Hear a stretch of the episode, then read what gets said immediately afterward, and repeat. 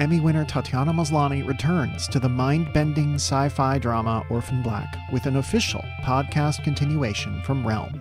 Sarah is back, so is Alison and Cosima, and the many, many other members of the Clone Club. It's been eight years since the clones' victory against Project Leda. They've been able to live mostly quiet lives, but everything is about to change. The clones must step out of the shadows to publicly claim the secret they've sacrificed everything to protect. Family ties will be tested, long lasting alliances betrayed, and the future of all clones hangs in the balance. Realm creates original fiction podcasts, including official continuations of popular franchises like this one. Their shows feature award winning writers, directors, and actors. Season 1 of Orphan Black The Next Chapter is available in full, and Season 2 is airing right now. Check out Orphan Black The Next Chapter wherever you listen to podcasts.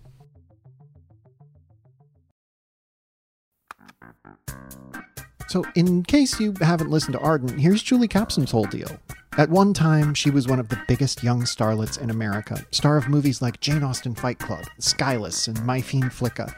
But on December 25th, 2007, she disappeared in the far northern reaches of California. She seemed to be dead. Eleven years later, the true crime podcast Arden followed a trail that had seemingly gone cold to find Julie living with her high school boyfriend Ralph and their daughter in Verona, Italy. Julie returned to the United States, where she is serving time for the crimes she committed when faking her own death. And now you know. Hey, just a heads up this episode, like all our episodes, is set in prison. It also features some truly disgusting sound effects. Excuse me, should meat sound that viscous? Well, hi, Julie. What are you doing here? Great. Hi, Butcher Bob. They said to report to the meat lab for my new assignment, but I thought that was just like prison slang for, I don't know, maintenance? Oh, oh, that's, oh you are so funny. Uh, no, this is an actual meat lab. Well, it's technically not actual meat. We're producing a synthetic biomatter patty from genetically engineered bovine DNA. But it is an actual lab where we make fake meat. Beef without the cow. Julie, this is Chase. Chase? Julie. Except you obviously already know who Julie Capsum is. She's my funk mate. Can you believe my luck? Not really. Why is it twitching? Oh, that means we're in luck. We have ourselves a good batch. Oh, let's hope it's a batch good enough to feed their favorite lab rats. Us. They feed us the fake meat? Is that why the meatloaf here seems so wrong? Oh, the guard's looking over. I gotta get back to DNA sequencing. Julie, I am so excited to have you on the meat squad! So, uh, Chase, huh? Is that a first name or a last name? You can't just stand there. You're gonna get us both in trouble. I. What am I supposed to be doing? You've used a chemical reactor before, right? No. Well, then why did they send you here? I was originally on library detail, but no one appreciated my efforts to reorganize the books by page count. It makes sense.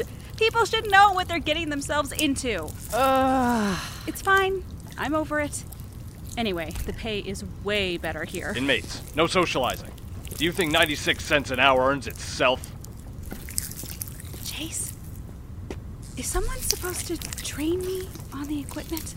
Just read the manual. You'll figure it out. Okay. Set the infrared dial to 36 and activate the incubation chamber. Okay. Is this it? Then add 60 grams of phenylalanine? Literally, what does any of this mean? Um. Is that supposed to happen? I do not think it's supposed to grow this fast. What did you do? I don't know! Did it just move? Oh my god. It's alive! Run! Inmates, remain at your. Oh, God, what is that? Stop those inmates! The Fortinbras scientist who runs the lab still doesn't know what I created, but it cost tens of thousands in damages and contaminated. No, awakened the rest of the day's batch. Jesus, Julie. Certainly haven't lost your flair for the dramatic. I'm being dramatic, Natalie? Is nobody going to back me up that it's bonkers to entrust convicted felons to carry out complex biochemistry for 96 cents an hour? anyway, my coworker is pissed at me because I got us both kicked out of the meat lab and sent to laundry. Well, that doesn't sound so bad. Ah, but this prison has a lot of free bleeders. Ew! And when their cycles are synced up, woof. And don't forget grass stains. I miss when we talked about normal best friend stuff. Like faking your death.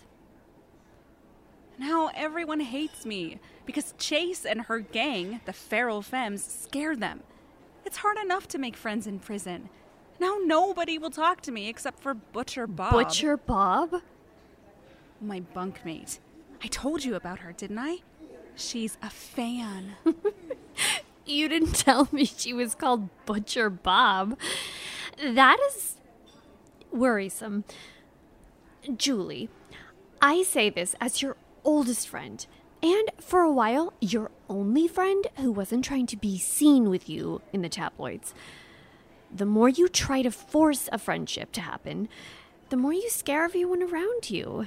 You treat friendship like a competition sometimes. Not as much as you. Okay, just be your normal, everyday Julie self. I promise you, you'll make all kinds of lifelong, cherished friends in prison, where you currently are for committing several crimes. Visitation period is over. Inmates will return to their cells immediately. Oh, this might cheer you up. I brought that thing you requested. I don't know what to say, Nat. Thank you. Mmm. Oh my god. Hey, Rumi. Ah! Butcher Bob, how long have you been here?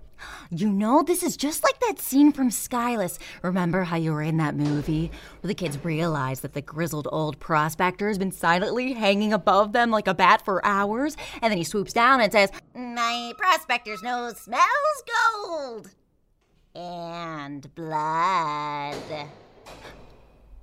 Oh, are those Doritos? Give those back. Save any for me?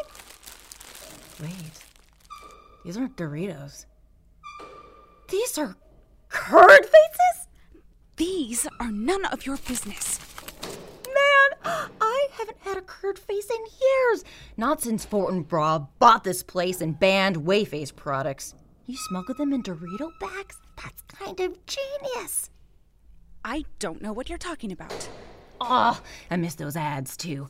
Curd face, the way face, Industries cheesy snack so delicious. It makes good people do bad things, and vice versa. Tagline could have used an edit. Be quiet. Someone will hear you. Don't worry, bestie. Your secret's safe with me. Enjoy this now. They could be the last curd faces you ever eat. By which I mean you're more likely to tame that meat monster you created than you are to get Fortinbras to let Wayface products back in this prison. Then I'll buy some when I leave prison. You know I only have six months left, right? Not if Chase gets a say. You cost her the best paying job we have. It's 96 cents an hour. Come on. You don't think she'd really do anything to me, do you? Mm, you do not cross the feral femmes. All right, I gotta go. Meat Lab called us in for overtime shifts to repair the damage that you caused. A dollar fifty overtime pay. Can you believe it? Uh. Oh my god, disgusting. Well, nothing more bleach won't fix. You won't believe how many times I've said that. Nothing more bleach won't fix.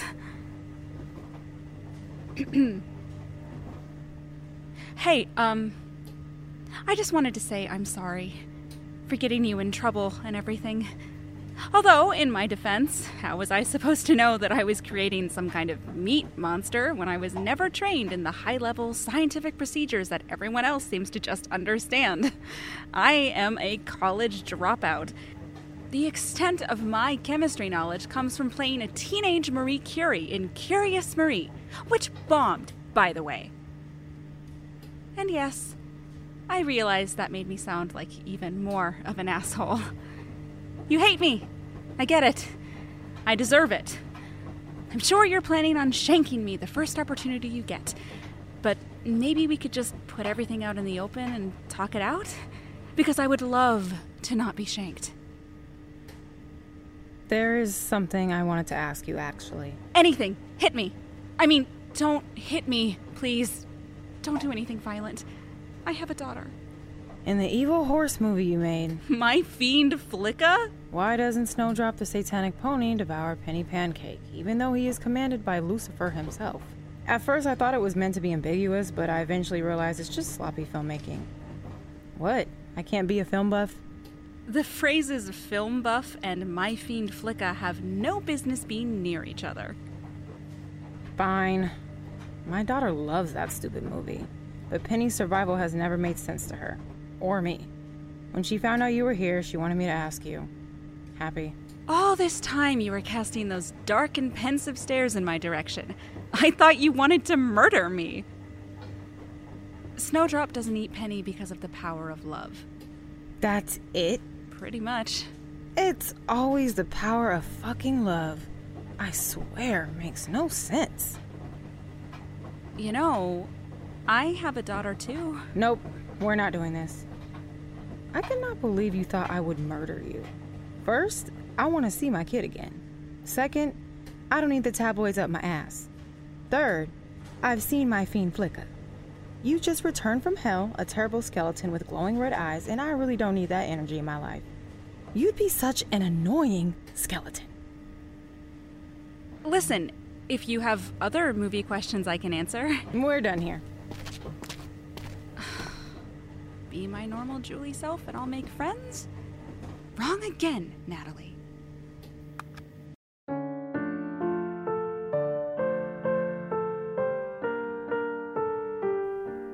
The radicalization of Julie Curdface Capsum is created and executive produced by Latoya Ferguson and Mara Woods Robinson. Episodes 1, 4, 7, and 9 were written by Mara Woods Robinson. Episodes 2, 5, and 10 were written by Emily VanDerWerff. Episodes 3, 6, and 8 were written by Latoya Ferguson.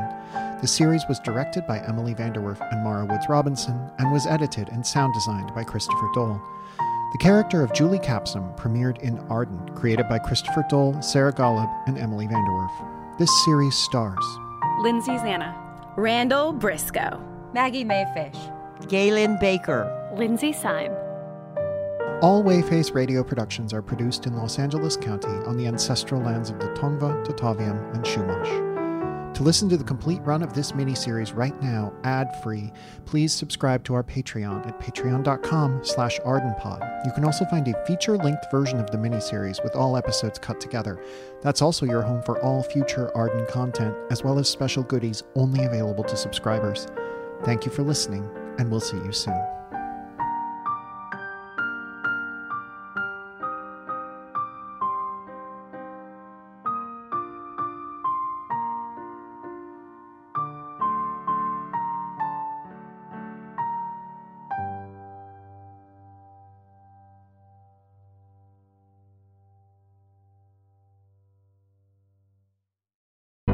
The Fable and Folly Network, where fiction producers flourish.